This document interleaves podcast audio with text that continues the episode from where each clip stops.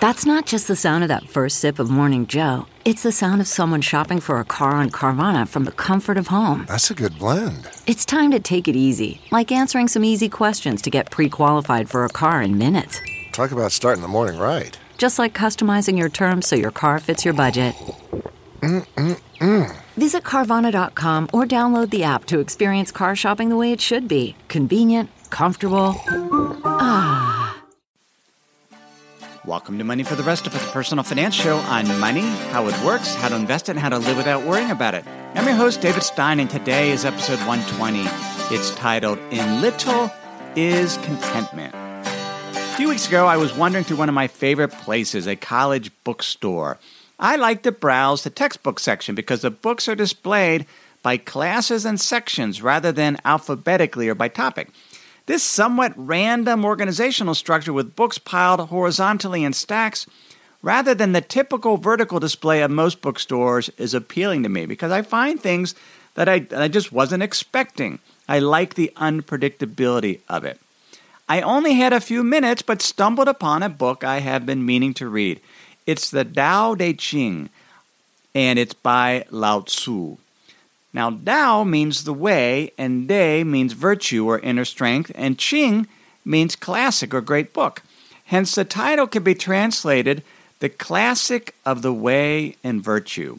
The book dates from around 600 BC and consists of cryptic poems that probably rhymed in the early Chinese pronunciation. Edward Slingerland, in his book Trying Not to Try, writes that Lao Tzu saw himself living in a profoundly corrupt age, characterized by glaring social inequities, economic chaos, and superficial consumerism. One wonders if most sages believe they live in profoundly corrupt times. Lao Tzu writes, The court is corrupt, the fields are overgrown, the granaries are exhausted, and yet somewhere clothes with fancy designs and colors hang sharp swords from their belts stuff their bellies with fine food and drink. This is what is called being proud of being a robber. Far is this from the way. Lao Tzu differed from his contemporary Confucius in his, in his solution to this corruption. Lao Tzu thought humans were fundamentally good, and if we followed our inner selves, we would do just fine. The problem is people don't look inward but outward and are led astray. Confucius thought humans were fundamentally flawed and needed rigorous training in order to act properly. He believed in systems and training. Lao Tzu believed in the opposite. He would probably resonate with today's unschooling movement. Slingerland writes that Lao Tzu's quote philosophical tar- target is the Confucians with their clear standards concerning the right kind of music to listen to, the right kind of clothes to wear, the right way to enter a room, and perhaps most damaging, the precise way to be good. Lao Tzu's argument is that calling some behavior good ensures it will not be good, because conscious labeling and explicit effort poison our experience. Lao Tzu believed we think and speak too much and we let our desires run amok. As Slingerland puts it, our thinking and verbalizing interferes with our ability to simply experience life. This combined with the tendency of our desires to grow incessantly, becoming temporarily sated, but then aroused again by some more desirable mirage in the distance, is what leads to unhappiness. Lao Tzu writes There is no crime greater than indulging your desires. There is no disaster greater than not knowing contentment.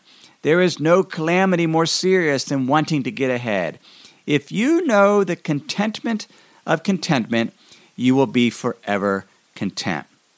Lao Tzu was ahead of his time in his teachings that getting more things will never completely satisfy us. Humans are hedonistic adapters. We are on the hedonistic treadmill we quickly adjust to good and bad events or new levels of wealth or fame, and then return to our base level of contentment. This has been shown in numerous academic studies. No matter something good might happen, but eventually we get to this base level of contentment. I've had this same experience Here, we moved to Teton Valley full time about three months ago. And I mentioned this in some of the earlier podcasts. This was a test, an experiment to see how we liked it.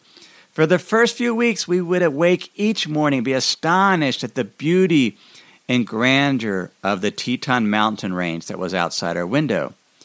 Now I can go an entire day and not really notice the mountains unless I deliberately stop and acknowledge their presence and magnificence. Yet we still crave the novel and the new. Perhaps one key to contentment is to make and look forward to little changes a dinner out, a weekend road trip, a new dessert, or a new pair of earrings. Changes that bring novelty but don't overextend us financially. Because the idea is if the change only temporarily satisfies us and we go back to this this set point, then then why make huge changes if we can make small changes and hopefully get the same impact? Lao Tzu or Lao Tzu writes, to know when you have enough is to be rich. Another key to successful living, according to Lao Tzu, is stop trying to change the world. It is too complex and unpredictable. He writes, For those who would like to take control of the world and act on it, I see with this they simply will not succeed. The world is a sacred vessel. It is not something that can be acted upon. Those who act on it destroy it. Those who hold on to it lose it. Instead, we should follow what Lao Tzu calls the bent over, you'll be preserved whole strategy of the ancients. Here's what he says Bent over, you'll be preserved whole. When twisted, you'll be upright. When hollowed out, you'll be full. When worn out, you'll be renewed. When you have little, you'll attain much. With much, you'll be confused. Now, that translation is by Robert G. Henricks. A different translation by David Hinton rewords it and provides a little more insight, but it's still a cryptic passage. Here's what Hinton translates In yielding is completion, in bent is straight, in hollow is full, in exhaustion is renewal, in little is contentment, in much is confusion. Rather than try to control what cannot be controlled or predicted, we should have sufficient flexibility and reserve to yield to what happens. We should bend forward so we don't take the brunt of what comes our way. I, I have visions when I think of that of, of the Weather Channel videos of a hurricane and, and the people trying to walk toward the hurricane. They're bent over, and so they don't take the full brunt of the storm. Chinese scholar David Crane, in commenting on these passages, writes if we are open to the impermanence of the self, to the constant flux and change of circumstance, then we can get out from under the sense of loss when circumstances change. Not that we shouldn't act, but instead of going big and trying to change the world and act upon the world, we should focus on the small. Renowned marketer Seth Godin said recently on a Tim Ferriss podcast that whenever possible, ask yourself what's the smallest footprint I can get away with? What is the smallest project that is worth my time? What is the smallest group of people who I can make a difference for or to? Because smallest is achievable. Smallest feels risky. If you pick smallest and you fail, then you're really screwed up. We want to pick big because infinity is our friend. Infinity is safe. Infinity gives us a place to hide. Focus on the small because, as Lao Tzu stated, when you have little, you'll attain much. Now, this, this bent over and you'll be preserved. If you're bent over, you're, you're more flexible than if you're rigid and straight.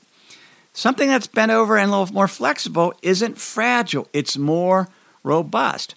Back in episode 55, I did, and the episode was on Are You Fragile or Anti Fragile? And I, and I introduced and I talked about Nassim Nicholas Taleb's book, Anti Fragile. He also wrote The Black Swan.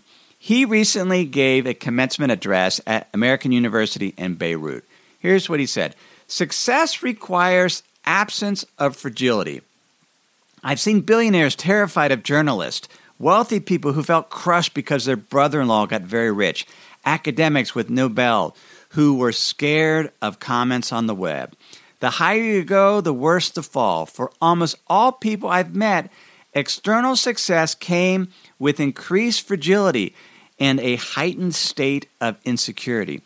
The worst of those are former something types with four page CVs who, after leaving office and addicted to the attention of servile bureaucrats, find themselves discarded. As if you went home one evening to discover that someone suddenly emptied your house of all its furniture. But self respect is robust. That's the approach of the Stoic school, which incidentally was a Phoenician movement.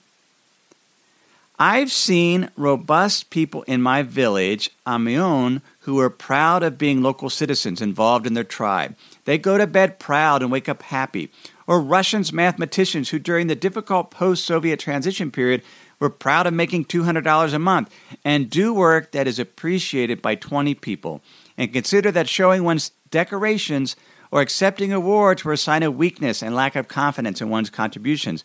And believe it or not, some wealthy people are robust, but you just don't hear about them because they are not socialites.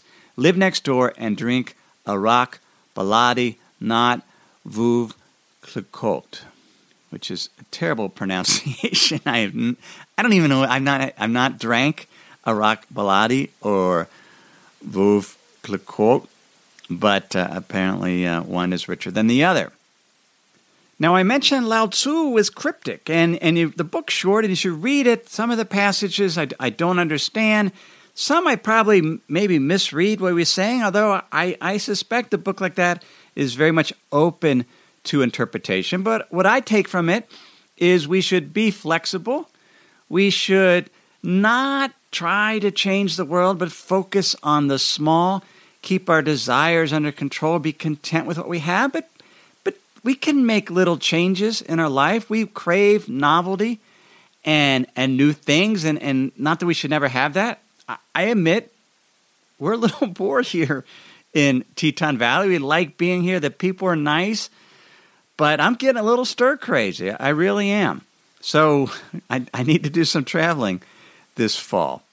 One of Lao Tzu's teaching is his concept called Wu Wei, and it literally translated means no trying, no doing, or passive achievement. Slingerland in his book writes, but it's not all about dull inaction. In fact, it refers to the dynamic, effortless, and unconscious state of mind of a person who is optimally active and effective. People in Wu feel as if they are doing nothing. It's it's like effortless action or spontaneous action. And and this was his whole balance, which is why in some ways Lao Tzu is so contradictory in terms of so many of his phrases because ultimately he believes if you label something and you say this is the way to do it, then then that corrupts the teaching. We have to somehow look inward and and and somehow interpret just following our inner self and to achieve this Wu-Wei. Quick math. The less your business spends on operations, on multiple systems, on delivering your product or service, the more margin you have and the more money you keep. But with higher expenses on materials, employees, distribution, and borrowing, everything costs more. So to reduce costs and headaches, smart businesses are graduating to NetSuite by Oracle. NetSuite is the number one cloud financial system, bringing accounting, financial management, inventory, HR into one program and one source of truth. With NetSuite, you reduce IT costs because NetSuite lives in the cloud with no hardware required, accessed from anywhere. You cut the cost of maintaining multiple systems because you've got one unified business management suite. You improve efficiency by bringing all your major business processes into one platform slashing manual tasks and errors. Over 37,000 companies have already made the move. So do the math. See how you'll profit with NetSuite. With everything getting more expensive these days, it's wise to find ways to cut costs and boost performance at the same time. You can do that with NetSuite. And by popular demand, NetSuite has extended its one of a kind flexible financing program for a few more weeks.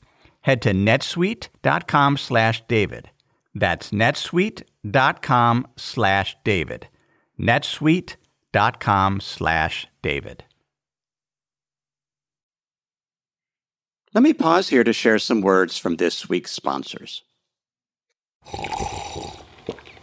That's not just the sound of that first sip of Morning Joe. It's the sound of someone shopping for a car on Carvana from the comfort of home. That's a good blend. It's time to take it easy, like answering some easy questions to get pre qualified for a car in minutes. Talk about starting the morning right. Just like customizing your terms so your car fits your budget. Mm-mm-mm. Visit Carvana.com or download the app to experience car shopping the way it should be convenient, comfortable. Ah. Now, what does this have to do with investing? I, I kind of have two different topics here. I, I was fascinated by Lao Tzu, but I was also fascinated by a couple of things I participated in last week. I watched a video on Real Vision TV, and I read and, and participated in a webinar by Tim Hayes at Ned Davis Research. And they were polar opposites in terms of their views. In terms of the the video on Real Vision TV, it was by James Rickard. And I mentioned James in episode was episode 49 is Money Dying. He wrote the book The Death of Money and Currency Wars and he's pretty bearish in terms of the monetary system. You can watch that video. You can sign up for a free seven day sample at realvisiontv.com forward slash money. And, and, that if you sign up for that trial, then then you, then you can watch the video. And if you decide to join after seven days, you'll get 20% off. So that's at realvisiontv.com forward slash money. Well, in listening to his video, he's concerned about the ongoing rounds uh, of currency depreciation. He likened it to passing the canteen. One country is depreciating their currency and striving for a weak currency, and then then it goes to another country. And he says they're all trying to do it. These central banks are trying to do it because by depreciating their currency, they can import inflation because as their currency weakens, then import prices get more expensive. But he says at the end, that doesn't help world growth. It, it's helping one country at the expense of their neighbor. And he says, well, what's the logical conclusion? And this is where he gets really bearish.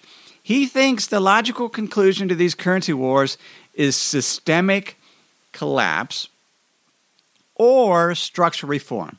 That it'll be like the the late 40s when the entire monetary system was re- restructured. But he didn't think that politics will allow this structural reform. So he believes systemic collapse is inevitable. And he, and he went through this series. He says in 1998, he was actually chief counsel at Long Term Capital Management when it was bailed out, or when Wall Street bailed out this particular hedge fund. And, and then he says in 2008, central banks bailed out Wall Street.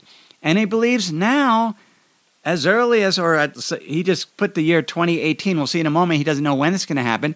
He, can see, he asked who's going to bail out the central banks. And he believes central banks are at risk because if individuals, households, businesses, governments lose confidence, there's a confidence boundary. If they lose confidence in central banks, that we could have a systemic collapse. He says we won't be living in caves, eating canned goods, but he believes that dollar will be like the Mexican peso and no longer be the world currency. That somehow the IMF will have to come step in and and with the the use of strategic drawing rights, which is sort of this this currency basket that the IMF, the International Monetary Fund, has created. Somehow they will be the central bank of last resort to bail out all the other central banks. And he says what we should do is we should run out and, and buy gold, but not to go crazy about it. He said 10%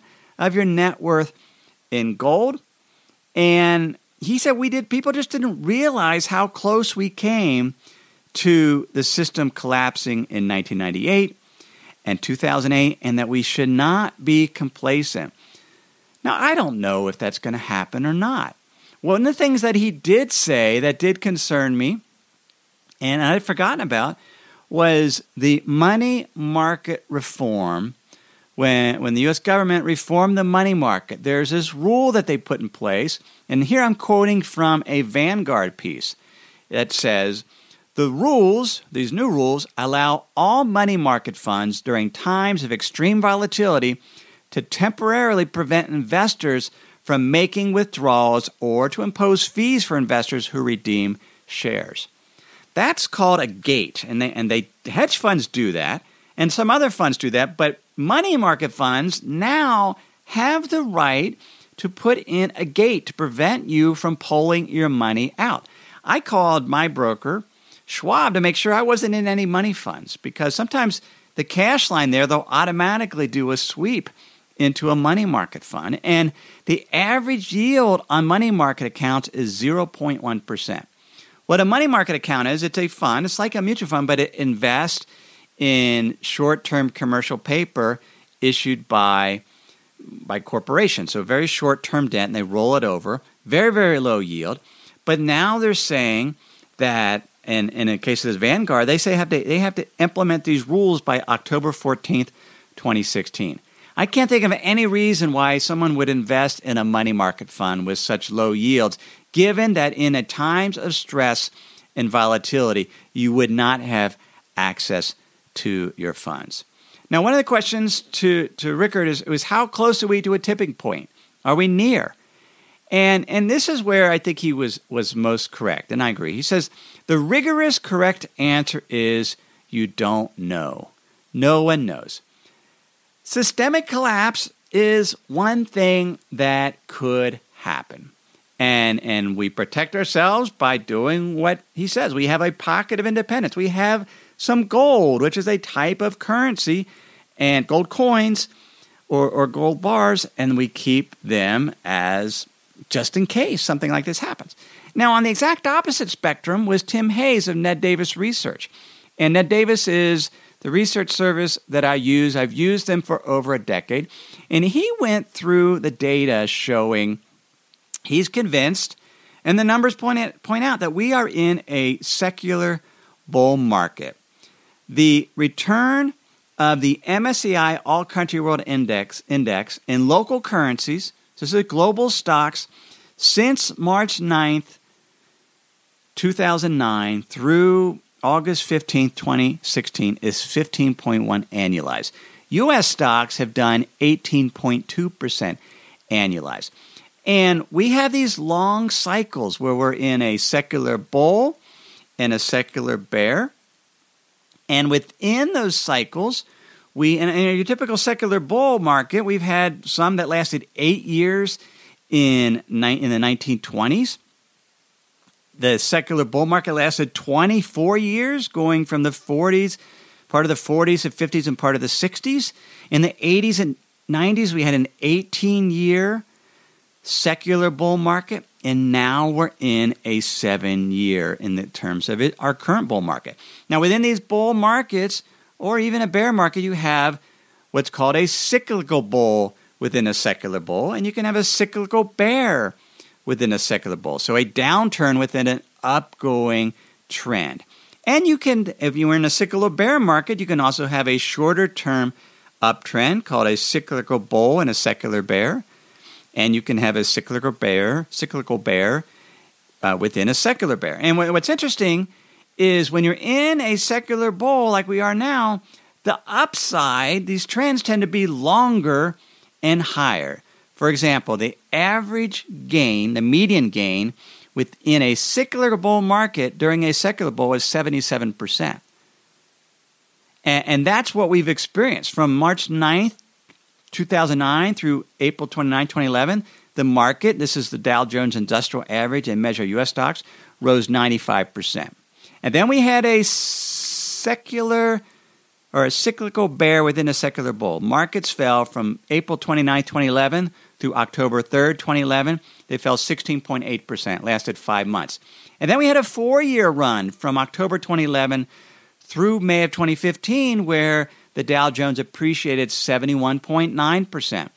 Then we had a cyclical bear within a secular bull market, what we just experienced. From May 19, 2015 through February 11, 2016, the markets fell 14.5%. That's a nine month stretch of time. And since February 2016, we're again in another upside run with gains over 18%. And on this, this webinar, he went through all the reasons he believes we're in a secular bull market and why it, it will continue. And, and the primary reason that he gave is that secular bull markets end with very, very high valuations, excessive optimism and exuberance, along with a great deal of complacency. And generally, that comes when you have a much stronger economy where, where investors believe valuations are justified. Think of the internet bubble in year 2000 or, or 2007 when there was a huge amount of exuberance. We're not there yet. The point is, during secular and cyclical bull markets, valuations get more and more expensive, and during bear markets, valuations get cheaper and cheaper. And so, valuations are expensive when we look at the stock market, but they're still cheap relative to bond yields. And even during secular bull markets, you'll get a time, you know, as the economy improves, when rates start to increase. And yet that doesn't necessarily always kill the bull market right there. And, and his view is, is we're still in the mid stages of this secular bull market, that it could last through the end of this decade or longer. So we have two different views. We have a potential systematic systemic collapse on one hand of the monetary system, and we have a secular bull market on the other hand. What what do we do if we're going to be Lao Tzu type investors? What we're going to do is we're going to we're going to use the the the bend over approach to investing. We're going to be flexible and we're going to have multiple drivers in our portfolio. So we're going to have a slice of our portfolio in case there is systemic collapse. We're going to have gold, but we're also going to own stocks because in a secular bull market, stocks will outperform bonds. I talked about secular bulls and bears back in episode, I believe it was 48 of the show do you have too little invested in stocks? And I did that right before the episode on that I talked about James Rickard. Is this the end of money? And, and that's not by coincidence because I go back and forth all the time in terms of one day you can be very, very fearful that things are going to fall apart, but then you have to be recognize what is the data saying now? What are the conditions now? And the conditions now is, are that the, we're not anywhere near a recession, that valuations while high are not excessive, that that investors are not overly exuberant yet, and that is in line with your typical secular bull market. I invest in that oftentimes I don't do anything. This this concept of Wu Wei, the literal translation is no trying, no doing. One of the things that, that Taleb says is that we often need to procrastinate. One of his quotes from Antifragile is Few understand that procrastination is our natural defense, letting things take care of themselves and exercise their anti fragility. It results from some ecological or naturalistic wisdom, and it is not always bad. Sometimes we don't do anything, we just wait and I look at my portfolio, I've not made many changes this year. Back in April, I added some emerging markets, some master limited partnerships, some bank loans, and some smart beta value in terms of international investing. So that was in April as I made that change, mainly because I've gotten I've gotten money from my my buyout from my former company that I wanted to put to work. And so, as evidence that the cyclical bear market had ended and we were entering into a cyclical bull within a secular bull market. I added exposure. Those positions are up.